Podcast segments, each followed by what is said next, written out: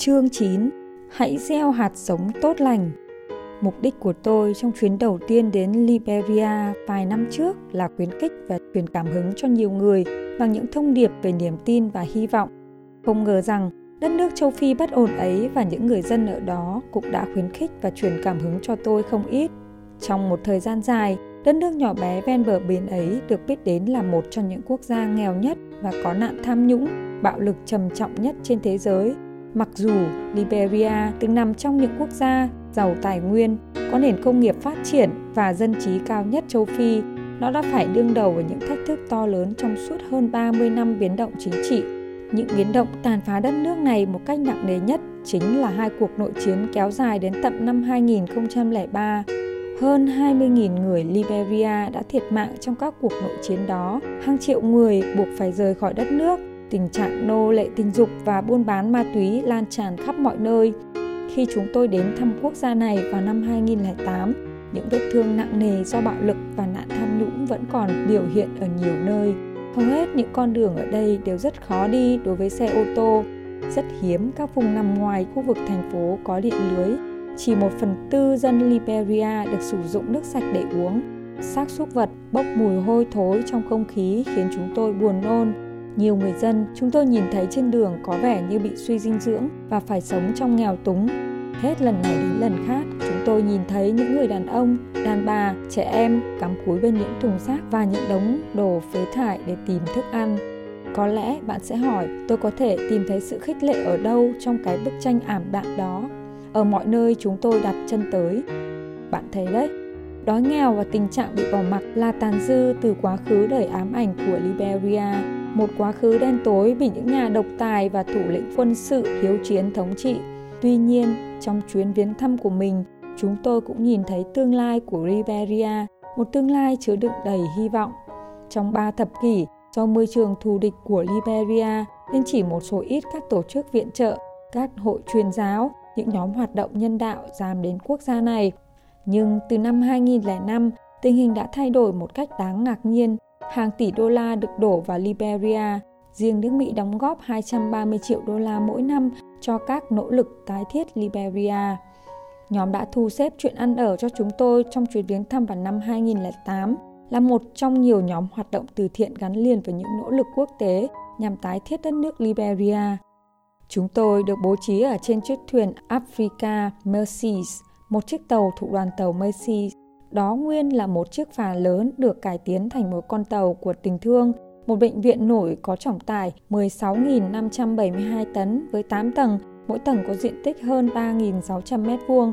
Nhân viên của bệnh viện là một đội ngũ gồm hơn bốn trăm phẫu thuật viên, y bác sĩ, y tá, nha sĩ, chuyên gia nhãn khoa, chuyên gia vật lý trị liệu và những chuyên gia chăm sóc sức khỏe giàu nhân ái đến từ bốn mươi quốc gia.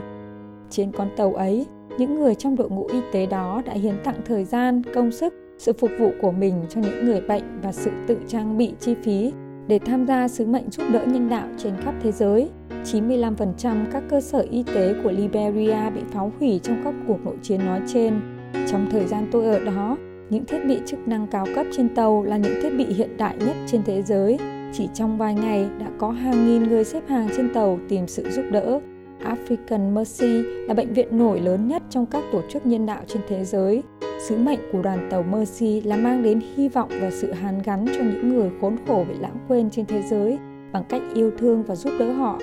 Trong buổi nói chuyện của tôi với bốn trăm người tình nguyện làm việc trên con tàu đặc biệt này, tôi đã bày tỏ sự khâm phục trước món quà lớn lao của tài năng và kỹ năng mà đội ngũ tình nguyện viên trên tàu đã thể hiện trong việc phục vụ những người cần được giúp đỡ nhất.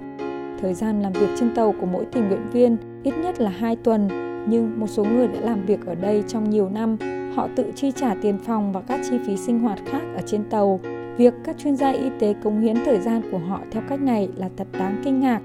Tôi đã ở trên tàu và đã thăm sáu phòng điều trị ở đó, nơi các bệnh nhân được chữa trị bệnh hoại tử, bệnh đục thủy tinh thể, khuyết tật sứt môi, hở hàm ếch, bỏng, ung thư, ngã gãy chân tay, chứng trầm cảm sau khi sinh con và nhiều chứng bệnh khác.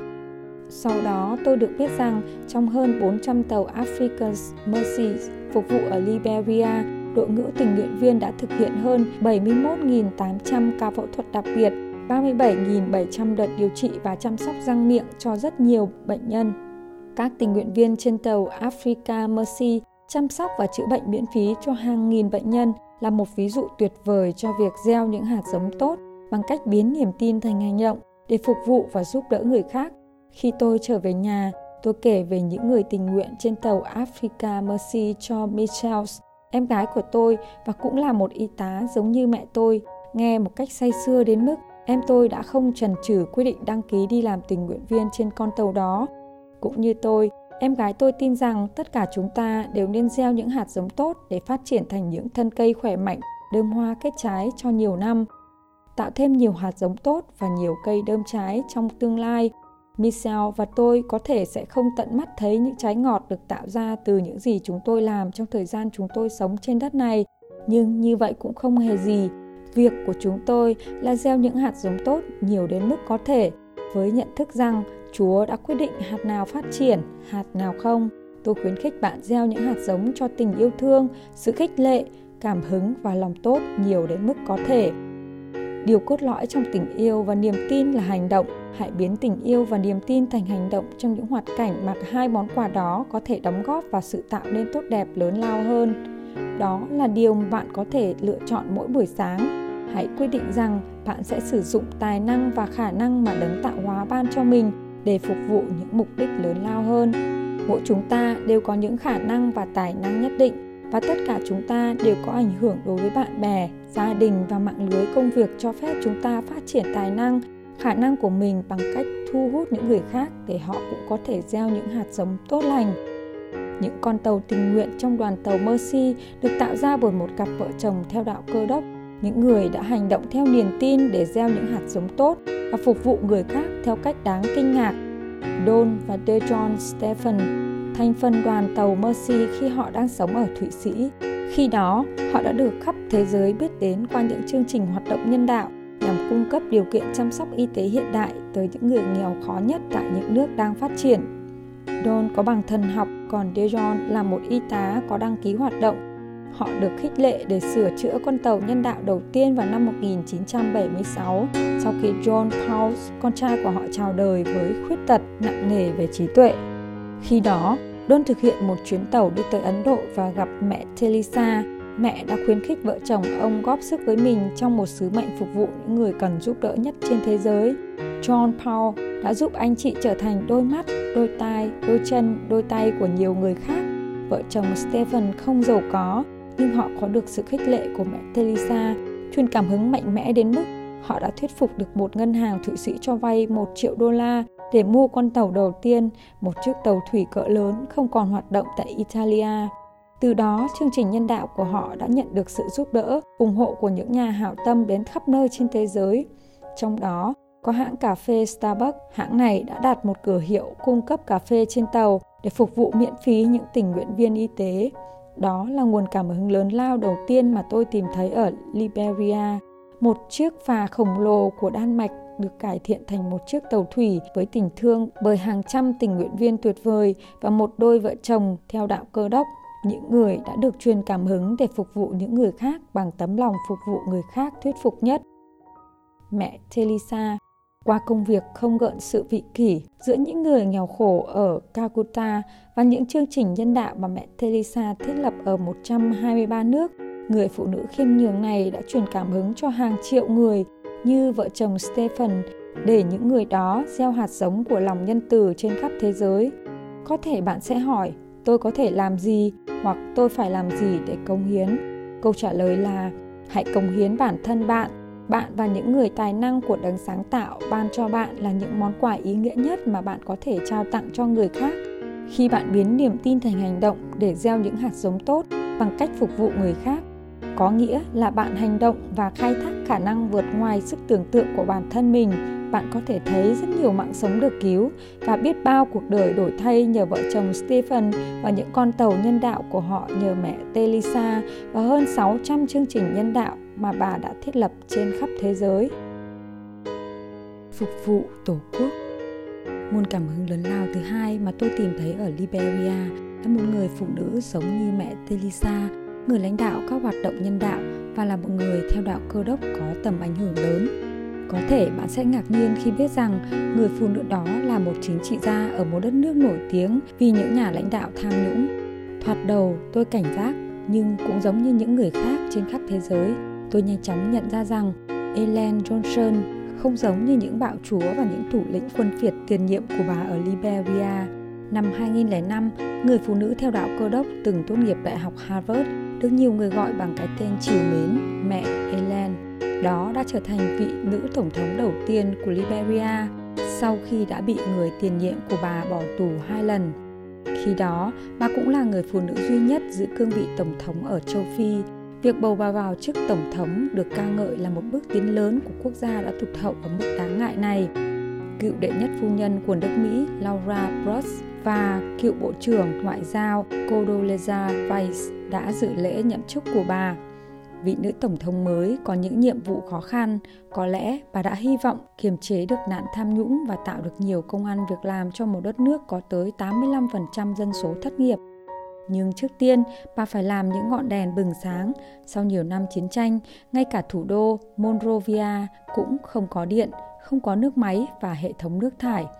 Là con gái của một người Liberia bản địa đầu tiên được bầu vào cơ quan lập pháp, Tổng thống Sirleaf cũng tiếp nhận sự giáo dục của hệ thống chính trị đầy biến động của đất nước bà. Bà đã nhận được học bổng quản lý nhà nước của trường Harvard, Kennedy, một phần để tránh bị cầm tù vì hành động chống tham nhũng trong giới cầm quyền của Liberia. Trở về nước, bà bị bỏ tù hai lần vì tiếp tục đấu tranh chống tham nhũng. Có lần, bà phải trốn khỏi đất nước trong khoảng thời gian năm năm và làm việc trong hệ thống ngân hàng quốc tế. Sự kết thúc thời kỳ thống trị đẫm máu của nhà độc tài Charles Taylor bắt đầu khi hàng nghìn phụ nữ Liberia mặc đồ màu trắng do Sirleaf và nhà hoạt động xã hội Gbowee dẫn đầu tập trung tại một sân vận động ở Monrovia, đòi hòa bình cho đất nước. Họ ở đó trong nhiều tháng, qua mùa hè nóng như thiêu đốt, qua cả những mùa mưa, thu hút sự chú ý của báo giới và khiến dư luận quốc tế quan tâm đến sự ngược đãi nhân quyền của chính phủ Taylor. Vào thời điểm đó, những người phản kháng tập hợp bên ngoài một khách sạn có những tướng lĩnh của Taylor đang họp và không cho những người cầm đầu bộ máy quân sự đó rời khỏi khách sạn. Taylor cuối cùng cũng buộc phải trốn ra nước ngoài. Ông ta bị bắt, bị Liên Hợp Quốc xét xử như một tội phạm chiến tranh. Năm hai nghìn lẻ năm, Sirleaf được bầu làm Tổng thống của Liberia để tái lập hòa bình cho đất nước bà. Ba năm trước, khi tôi gặp bà, đất nước Liberia vẫn đang phải vật lộn để phục hồi sau nhiều thập kỷ của bạo lực và bị bỏ mặc. Lần đầu tiên trong những năm dài tăm tối, người dân Liberia không còn bị chính phủ của họ đàn áp nữa. Vào thời điểm đó, Liên Hiệp Quốc đang giúp họ duy trì hòa bình với một lực lượng giữ gìn hòa bình gồm hơn mười lăm nghìn người.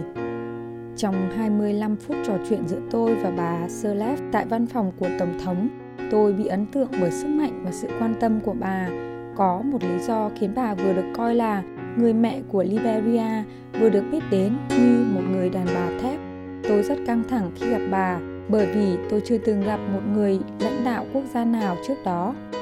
Tổng thống Sirleaf đón chào tôi chỉ vài ngày trước lần sinh nhật thứ bảy mươi của bà, và sự xuất hiện của một người đàn bà cùng sự ấm áp toát lên đôi mắt của bà khiến tôi có cảm giác thoải mái và gần gũi ngay lập tức.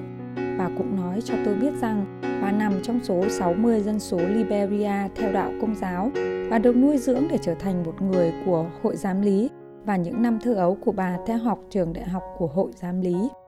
Chúng tôi nói với nhau về niềm tin, và tôi có thể thấy rằng sức mạnh bên trong con người bà bắt nguồn từ niềm tin tôn giáo. Tôi không phải là một tổng thống, nhưng nếu tôi phục vụ quốc gia nào trong vai trò tổng thống thì tôi cũng muốn trở thành một vị tổng thống giống như bà.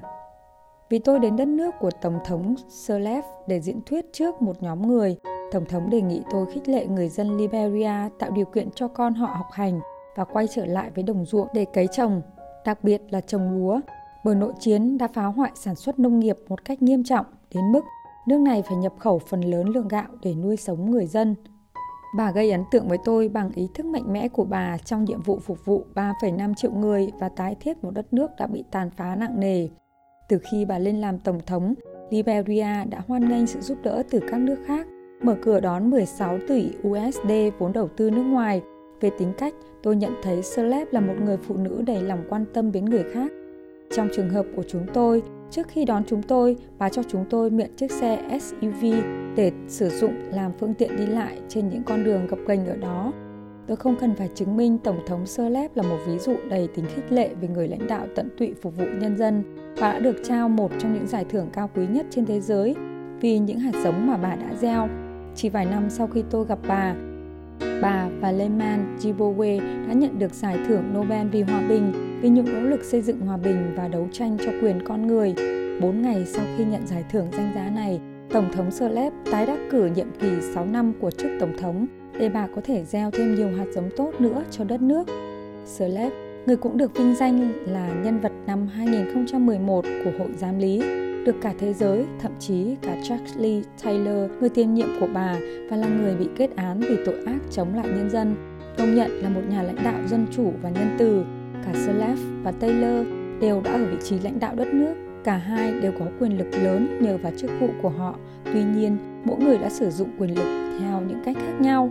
Một trong những nhà truyền giáo đầu tiên của đạo Cơ đốc, Thánh Paul, đã bàn về hai kiểu lãnh đạo khác nhau này trong Kinh Thánh, và đoạn Galati đoạn năm câu mười ba đến mười lăm đã đề cập một cách khá đầy đủ về một đất nước được tạo lập và được điều hành bởi những người từng là nô lệ và những người là hậu duệ của họ. Ngài nói: "Hỡi anh em, anh em đã được gọi đến sự tự do, song chớ lấy sự tự do đó làm dịp cho anh em ăn ở theo tính xác thịt, mà hãy lấy lòng yêu thương mà phục vụ nhau, vì cả luật pháp chỉ tóm lọn trong những lời này: hãy yêu kẻ lân cận như mình, nhưng nếu anh em cắn nuốt nhau thì hãy giữ kẻo kẻ này bị diệt mất bởi kẻ khác." Thánh Paul muốn nói với chúng ta rằng chúng ta nên sử dụng sự tự do và sức mạnh của mình không phải để thỏa mãn nhu cầu vị kỷ và những ham muốn của bản thân hoặc để làm đầy túi tham của mình như Taylor đã làm và để yêu thương phục vụ người khác như Tổng thống Sirleaf đã làm. Bạn không nhất thiết phải là Tổng thống của một quốc gia mới có thể phục vụ người khác. Bạn thậm chí không cần phải có đầy đủ chân tay để làm điều đó. Tất cả những gì bạn cần là sử dụng niềm tin, tài năng, sự hiểu biết, trí tuệ và kỹ năng của bạn để đem lại lợi ích cho người khác theo cách giản dị và lớn lao. Thậm chí những hành động nhỏ nhất của lòng tốt cũng có thể có tác động lan tỏa. Ngay cả những người nghĩ rằng họ không có quyền lực để tạo sự ảnh hưởng đối với thế giới xung quanh cũng có thể tạo ra sự khác biệt bằng cách hợp sức và làm việc cùng nhau để tạo nên sự thay đổi mà họ mong muốn. Tổng thống Sirleaf, Leymah Gbowee và lực lượng những phụ nữ hoạt động xã hội của họ đã làm thay đổi cả một quốc gia bằng cách đặt niềm tin của họ vào hành động để phục vụ nhân dân. Họ đã giúp tái thiết hòa bình và họ đang lãnh đạo đất nước trong quá trình tái thiết đầy khó khăn sau nhiều thập kỷ chiến tranh, loạn lạc. Cách đây không lâu, Sirleaf đã huy động hơn hai mươi lăm nghìn thanh niên làm công việc dọn dẹp tại cộng đồng của họ trước dịp nghỉ lễ và trả thù lao để họ có tiền tiêu trong dịp Giáng sinh. Chính quyền của bà đã và đang bận rộn với việc xây dựng những bệnh viện mới, khôi phục lại hệ thống cung cấp nước cho bảy trăm nghìn người dân. Những thành tích nổi bật của bà bao gồm việc mở hơn hai trăm hai mươi trường học, một ví dụ tuyệt vời cho việc gieo những hạt giống để phát triển thành cây đơm hoa kết trái cho những thế hệ tương lai. Nhiệm vụ của tôi trong chuyến đi đến Liberia bao gồm một buổi diễn thuyết truyền giáo tại một sân vận động bóng đá. Chúng tôi hy vọng có từ ba trăm đến bốn trăm người tham dự sự kiện đó, nhưng thật vui mừng có khoảng tám đến mười nghìn người đã tham dự. Trong một sân vận động chật kín người, có những người đã ngồi lên mái che của sân vận động, treo lên cây để theo dõi sự kiện. Thật đáng ngạc nhiên, ngày hôm đó tôi đã phải thực hiện một buổi diễn thuyết ba lần bởi vì chúng tôi chỉ có một bục diễn thuyết khá nhỏ trên sân khấu. Vậy nên tôi phải thực hiện bài diễn thuyết cho từng phần của sân vận động. Diễn thuyết xong trước các khán thính giả thuộc phần này của sân vận động, tôi lại bắt đầu thực hiện bài diễn thuyết trước khán thính giả thuộc một phần khác. Tôi đã thực hiện điều đó để tất cả mọi người có thể nghe thấy những lời nói của sự khích lệ, hy vọng và niềm tin. Buổi diễn thuyết ấy đã mang đến cho tôi nguồn khích lệ thứ ba mà tôi tìm thấy ở đất nước Liberia. Đó chính là những người dân của đất nước này, mặc dù phải chịu đựng sự chết chóc, tàn phá, sự bạo hành, hàng triệu người ở quốc gia này vẫn giữ vững niềm tin, mặc dù còn nhiều đau khổ hiện hữu ở đó. Trong chuyến thăm của mình, tôi đã thấy vô số những gương mặt, những cách biểu lộ niềm vui từ những em học sinh ca hát, nhảy múa đến những sân vận động chật kín người cầu nguyện. Những người bạn của chúng tôi ở Liberia nói với chúng tôi rằng những người lãnh đạo của Cơ đốc giáo và của Hồi giáo đã dẹp sự khác biệt sang một bên để giúp kết thúc cuộc nội chiến thông qua một hội đồng đoàn thể các tôn giáo, và tôi hy vọng rằng họ có thể tiếp tục hợp tác với nhau vì ngày mai tươi sáng hơn cho đất nước và các trẻ em của Liberia. Chung tay để nhân rộng những hạt giống tốt. Chúng ta có thể gieo những hạt giống tốt dù ta đang giữ vị trí nào trong xã hội, dù hoàn cảnh của ta ra sao, dù bạn là người sáng lập hay một tình nguyện viên tham gia hoạt động nhân đạo quy mô lớn như hoạt động trên con tàu Mercy ở châu Phi, là người lãnh đạo của một quốc gia như Tổng thống Sirleaf, thì việc thiện mà bạn đang làm được nhân lên nhiều lần vô số những cuộc đời mà bạn tác động. Tất cả những nhà lãnh đạo trong các hoạt động phục vụ người khác mà tôi gặp trong các chuyến đi của mình đều có chung những đặc điểm và thái độ mà tất cả chúng ta đều nên học tập. Trước hết, họ rất khiêm tốn và không hề vị kỷ. Nhiều người trong số đó đã dành trọn cuộc đời để phục vụ người khác và họ không quan tâm sự cống hiến của mình được ghi nhận hay không. Thay vì đứng trong những vị trí nổi bật, hầu hết họ làm việc thầm lặng, thôi thúc những người tình nguyện và khích lệ những người mà họ phục vụ. Họ thích trao lời khen ngợi hơn là nhận về mình. Thứ hai, những người lãnh đạo trong các hoạt động phục vụ người khác là những người biết lắng nghe và là những người có khả năng thấu cảm cao. Họ lắng nghe để hiểu nhu cầu của người họ phục vụ và họ quan sát, thấu cảm để nắm bắt những nhu cầu không được nói ra. Thường thì những người gặp khó khăn không cần phải đến để nhờ họ giúp đỡ, bởi vì họ chủ động phát hiện những ai đang cần giúp đỡ và cần giúp những gì. Những người lãnh đạo có hoạt động với suy nghĩ như thế này trong đầu: nếu mình ở trong hoàn cảnh của người này thì điều gì sẽ làm cho mình cảm thấy được an ủi, điều gì vực mình dậy, điều gì sẽ giúp mình vượt qua hoàn cảnh này. Thứ ba, họ là những người chữa lành những vết thương. Họ cung cấp những giải pháp trong khi những người khác bị mắc kẹt trong các vấn đề. Tôi chắc chắn rằng những người tốt khác nhìn vào những phận người đang chịu đựng sự nghèo khổ, đớn đau, bệnh tật ở những nước thuộc về thế giới thứ ba và thấy những vấn đề khó khăn to lớn. Làm thế nào bạn có thể xây dựng đủ bệnh viện ở những vùng xa xôi, nghèo đói để phục vụ tất cả những người đang gặp khó khăn? Don và Deyon Stephens đã nhìn vượt qua ngoài vấn đề và đi đến một giải pháp đầy sáng tạo.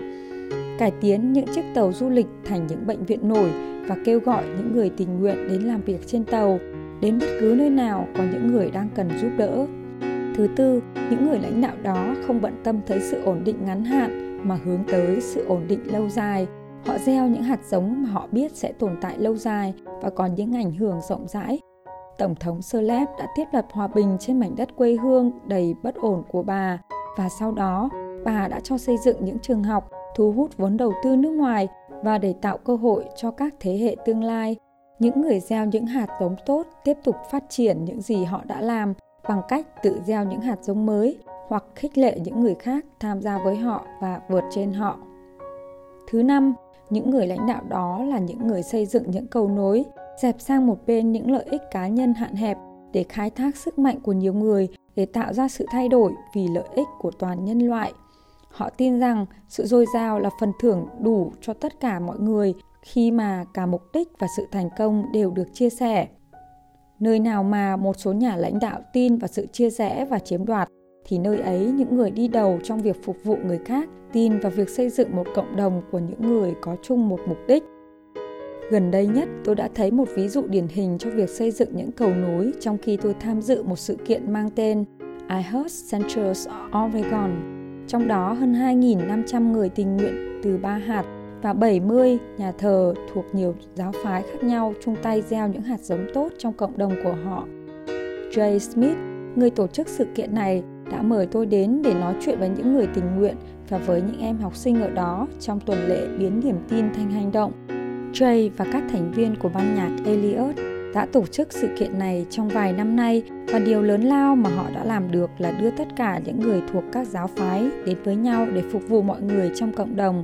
Họ không chỉ nói suông, lời nói của họ đi đôi với việc làm.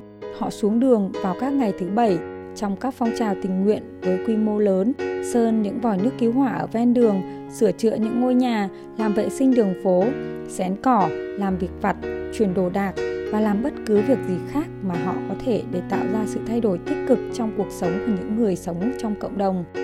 Tôi đã nói với Jay rằng thật khó để đoán ra người tổ chức những sự kiện này, bởi vì tất cả mọi người đều đi đầu trong việc phục vụ và chăm sóc người khác. với tinh thần tự nguyện. Thật thú vị, Jay đã tiếp tục hoạt động phục vụ cộng đồng của anh đúng vào thời điểm anh đang phải trải qua thách thức. Trước đó, anh đã tham gia hoạt động thiện nguyện khắp thế giới trong vòng mười lăm năm, đi đến hai mươi bốn quốc gia, làm việc với rất nhiều người tình nguyện trẻ. Sau đó, vào năm hai nghìn lẻ sáu, Jay trải qua một mùa khó khăn và cần phải ở gần gia đình để tập trung chăm sóc bốn đứa con nhỏ. Anh trải qua cái mà anh gọi là một mùa đổ vỡ, và anh hiểu ra rằng những ngày đi khắp thế giới, hoạt động nhân đạo của anh đã kết thúc, ít nhất là vào thời điểm đó. Anh đã quay về Bend, thành phố quê hương của anh ở Oregon, quyết định sử dụng sức lực và lòng nhiệt tình mà trước đây anh đã dồn cho công việc thiện nguyện ở những nơi như Uganda, Ukraine cho quê hương anh. Trong thời gian khó khăn đó, người lãnh đạo phục vụ cộng đồng này đã không chìm đắm trong nỗi buồn của riêng mình, mà thay vì thế, anh tìm đến những người khác để giúp đỡ họ. Bend là một thành phố khá thịnh vượng, những người dân ở các vùng ngoại ô đang phải vật lộn với tình trạng kinh tế suy thoái, cũng như nạn bạo lực và ma túy. Vậy nên, Jay quyết định tập trung những nỗ lực của mình vào những khu vực cần sự giúp đỡ. Chúng tôi không có tiền, nhưng chúng tôi dám nghĩ, dám làm, bắt đầu thực hiện dự án phục vụ cộng đồng đầu tiên của chúng tôi với một trăm năm mươi người tình nguyện đến từ các nhà thờ khác nhau, chỉ để thấy tuyết phủ ngập đường trong ngày đầu tiên. Anh nói, kế hoạch của chúng tôi tưởng chừng bị tuyết phá hỏng. Thay vì bỏ cuộc, chúng tôi lấy xẻng, xe tải và máy ủ tuyết, dành cả ngày dọn tuyết khỏi các lối đi và các vỉa hè để mọi người có thể đi lại. Trong khi làm việc đó, chúng tôi phát hiện và giúp đỡ nhiều người cao tuổi cũng như những người khác bị mắc kẹt vì tuyết rơi. Họ đã nói chuyện với một ông già khi ông đang cố gạt tuyết khỏi mái nhà. Trong khi nói chuyện, ông ngất đi vì kiệt sức. Một số người tình nguyện đã chăm sóc cho ông và giúp ông làm nốt việc dọn tuyết. Một ngày phục vụ cộng đồng với những nỗ lực tập thể đã kết thúc bằng một buổi liên hoan, buổi biểu diễn của ban nhạc Elliot, và đây là một phần quan trọng của ngày hoạt động tình nguyện vì họ đã thu hút thêm gần bảy trăm bạn trẻ ở độ tuổi mới lớn. Dù bắt đầu dự án với một ngày tuyết rơi, thành công của sự kiện đầu tiên đó đã biến niềm tin của Jay và ban nhạc Elliot thành hành động theo một cách thật tuyệt vời. Trong những năm tiếp theo, họ tổ chức hơn mười lăm sự kiện tương tự ở mười bảy thành phố của Oregon. Trong đó, có những sự kiện thu hút hai nghìn năm trăm người tình nguyện từ mười bảy nhà thờ tham gia làm những việc hữu ích vì cộng đồng. Tôi biết điều đó bởi vì tôi đã diễn thuyết tại một sự kiện đó. Năm hai nghìn mười, tôi xuất hiện trước hơn tám nghìn người tại một sự kiện của dự án I Heart Central Oregon tại trung tâm Expo. Chúng tôi bổ sung vào sự kiện đó phần thể hiện tình cảm qua những cái ôm, và tôi đã lập kỷ lục thế giới, kỷ lục người thực hiện nhiều cái ôm nhất thế giới trong một giờ. Tôi đã ôm một nghìn bảy trăm bốn mươi chín người trong một giờ. Bạn có thể thấy video clip về kỷ lục này trên trang youtube chấm com. Diễn viên hai Nick Cannon, chồng của nữ danh ca Mariah Carey, đã cố gắng phá vỡ kỷ lục này nhưng anh không thành công. Tôi đoán rằng anh không được trang bị đầy đủ để đánh bại tôi. Mục đích quan trọng hơn của Jay qua những chiến dịch phục vụ cộng đồng là chứng minh niềm tin trong hành động của người Cơ Đốc giáo bằng cách phục vụ người khác, đồng thời mở ra những kênh thông tin và phá vỡ những bức tường ngăn cách giữa những nhà thờ và những giáo phái khác nhau. Cũng giống như tôi, Jay tin rằng các nhà thờ là nguồn hy vọng của thế giới. Trong khi tôi có thể đến một nơi nào đó với tư cách là một nhà truyền giáo, truyền cảm hứng, sự khích lệ và hy vọng đến cho mọi người, chính nhà thờ và hội truyền giáo ở địa phương đó là nguồn khích lệ và hy vọng luôn sẵn có để phục vụ và yêu thương mọi người trong cộng đồng ở đó. Đó là lý do tại sao chúng ta lo lắng khi thấy các nhà thờ không hợp tác cùng nhau để nhân rộng những hạt giống tốt. Cùng với sự khiêm nhường và tinh thần tập trung hướng tới lợi ích chung, một phần không nhỏ của việc trở thành một người lãnh đạo của các hoạt động phục vụ cộng đồng là lắng nghe để biết người khác cần gì hơn, là áp đặt những gì bạn muốn cho họ. Jay rất nhạy cảm trước thực tế rằng một số nhà thờ có ít nguồn lực tài chính hơn những nhà thờ khác. Bởi vậy, anh luôn cố gắng huy động các nguồn tài trợ để tránh đặt sức ép tài chính lên vai những người tham gia. Ở một thành phố thuộc Oregon có nhiều người dân nghèo, Jay và đội tình nguyện của anh đã quyên góp được nhiều hơn số tiền cần thiết cho dự án của họ. Quả thực, sau khi thực hiện dự án ở địa phương này, họ còn thừa bảy trăm đô la. Một trong những mục sư tham gia dự án gợi ý cách sử dụng số tiền đó trong mùa Giáng sinh. Họ cho các thành viên của nhà thờ mượn số tiền đó và giao cho những người ấy nhiệm vụ nhân số tiền gốc này vì mục đích từ thiện theo bất cứ cách nào mà họ có thể, dù là cách mua kẹo giảm giá để đem bán, hoặc sử dụng nó mua nguyên liệu làm nước chanh để bán, hoặc mua nguyên liệu cho các máy xén cỏ để đi xén cỏ thuê. bảy trăm đô la ấy đã được nhân lên thành mười nghìn đô la và được sử dụng vào các dự án như dự án tặng các vật dụng sinh hoạt cho những người vô gia cư, giúp các bà mẹ đơn thân mua quà Giáng sinh, tặng đồ chơi cho những đứa trẻ bị ngược đãi và những hoạt động từ thiện khác. Chúng tôi làm những việc đó để mọi người thấy được tình yêu của chúng tôi được thể hiện qua việc phục vụ người khác. Đó là một cách để cộng đồng biết rằng nhà thờ của họ quan tâm đến họ. Chúng tôi không thuyết giảng để hạ thấp họ, chúng tôi phục vụ họ, Jay nói, và chúng tôi không định biến những ngày phục vụ cộng đồng của mình thành sự kiện chỉ xảy ra một lần. Thường thì sau khi chúng tôi đi khắp mọi địa phương nào đó, mối quan hệ giữa các nhà thờ và các thành phố vẫn tiếp tục phát triển. Chúng tôi đã thấy những mối quan hệ như thế phát triển ở những nơi mà các thị trưởng có thể gọi điện cho các mục sư, đề nghị các giáo đoàn chung tay giúp họ trong các hoạt động cộng đồng. Khi mọi người đã cảm nhận được niềm tin của việc phục vụ cộng đồng, họ muốn tiếp tục tham gia các hoạt động thiện nguyện. Jay và những người lãnh đạo việc phục vụ cộng đồng thường có một số đề nghị hơi khác thường trước khi họ tình nguyện phục vụ một cộng đồng nào đó. Chúng tôi nói với họ rằng chúng tôi có năm trăm người tình nguyện, vậy chúng tôi có thể làm gì cho thành phố của họ? Một thành phố không thể chi tiền để xén cỏ ở các nghĩa trang của thành phố bởi vì ngân sách bị cắt giảm. Vậy nên các nhà thờ phải lo việc đó và giờ đây những người tình nguyện đảm nhiệm nhiệm vụ này. Những hoạt động như thế mở ra một cách thức mới để các nhà thờ phục vụ cộng đồng. Các quan chức của thành phố Bend nói rằng họ không có ngân sách để sơn lại tất cả những vòi nước dùng để tiếp nước cho các xe cứu hỏa ở ven đường trên khắp thành phố, trong khi việc sơn lại những vòi nước lại là việc cần thiết cho công tác cứu hỏa. Trong ba sự kiện của I Heart Central Oregon đã tổ chức trong hơn hai năm, những người tình nguyện đã sơn lại ba mươi sáu điểm tiếp nước cho xe cứu hỏa, tiết kiệm cho thành phố hàng nghìn đô la. Ý tưởng của Jay và các tình nguyện viên để mỗi thành phố tự xác định mình cần được phục vụ như thế nào để tạo lòng nhiệt tình và tinh thần thiện nguyện trong cộng đồng. Ở một số thành phố, Jay và đội tình nguyện của anh cũng hợp, hợp tác với những tổ chức phi lợi nhuận như các ngân hàng lương thực của địa phương, những bếp ăn từ thiện, những trung tâm tạm trú cho phụ nữ và các tổ chức nhân đạo như Hashtag hoặc Habitat. Chúng tôi hợp tác với các tổ chức đó như một chất xúc tác. Thường thì ban đầu các mục sư khá e ngại, nhưng sau đó những bức tường được dẹp bỏ và tất cả chúng tôi cùng cầu nguyện, cùng ăn, cùng làm việc với nhau. Đá tích cực của các hoạt động đó được đẩy mạnh và ở các thành phố tiếp theo chúng tôi đến, người ta đã nghe thấy những gì diễn ra ở thành phố trước đó, nên mọi người thường cởi mở và phấn khởi hợp tác cùng nhau vì lợi ích chung.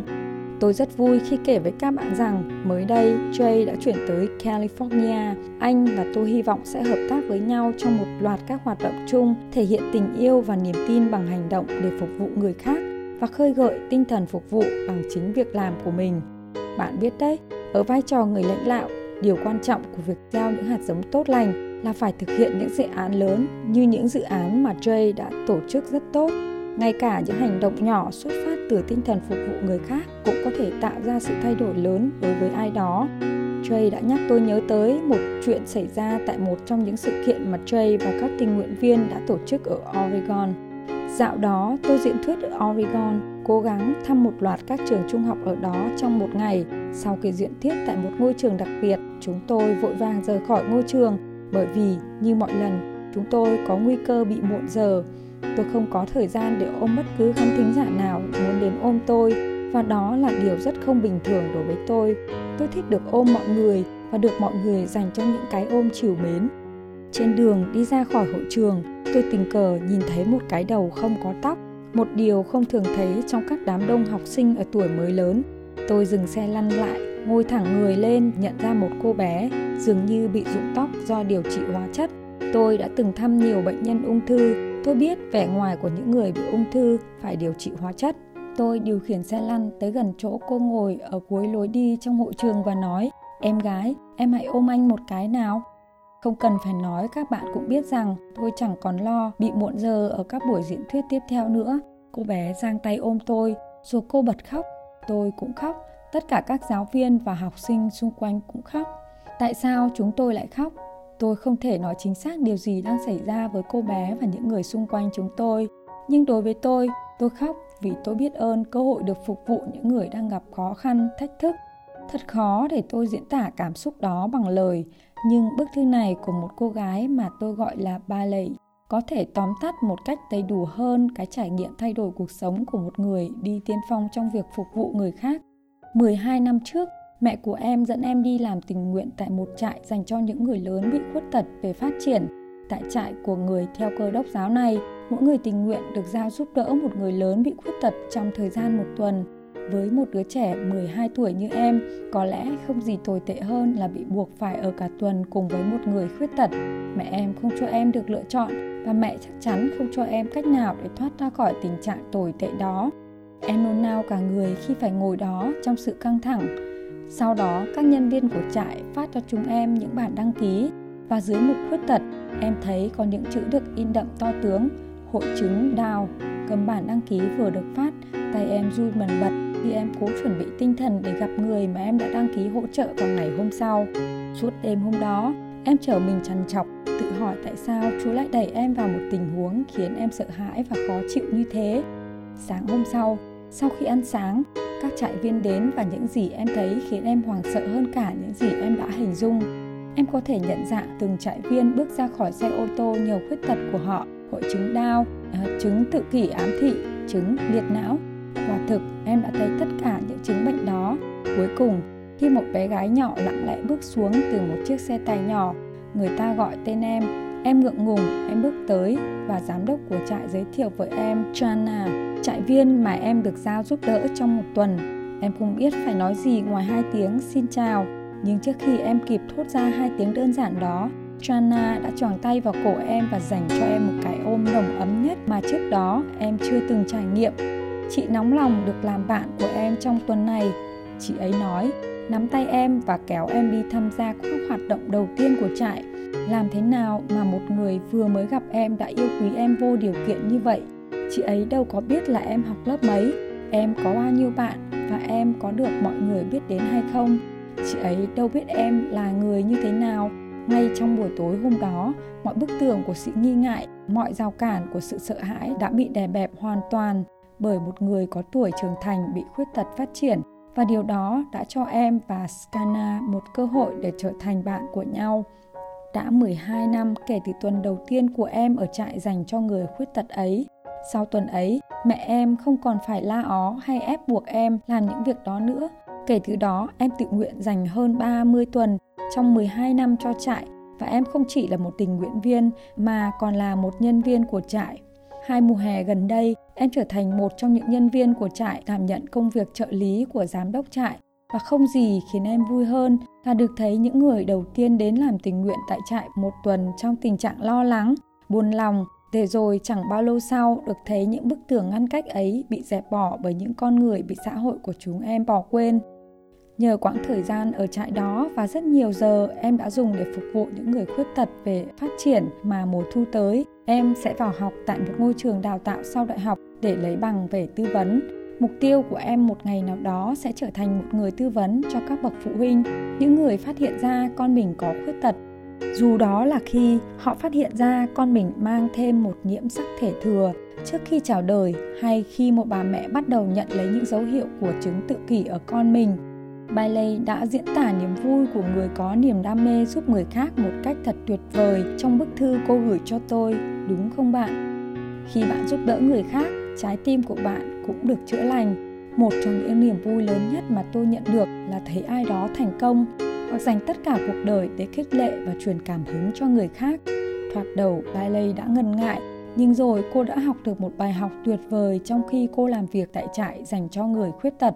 Tôi nghĩ quả là một trải nghiệm tuyệt vời khi những người trẻ tuổi tham gia hoạt động phục vụ và giúp đỡ những người khác như Bailey đã làm. Cho dù đó là hoạt động tình nguyện ở một nhà dưỡng lão, hoạt động giúp đỡ người khuyết tật, hay giúp những người có hoàn cảnh khó khăn tại trung tâm dành cho người vô gia cư.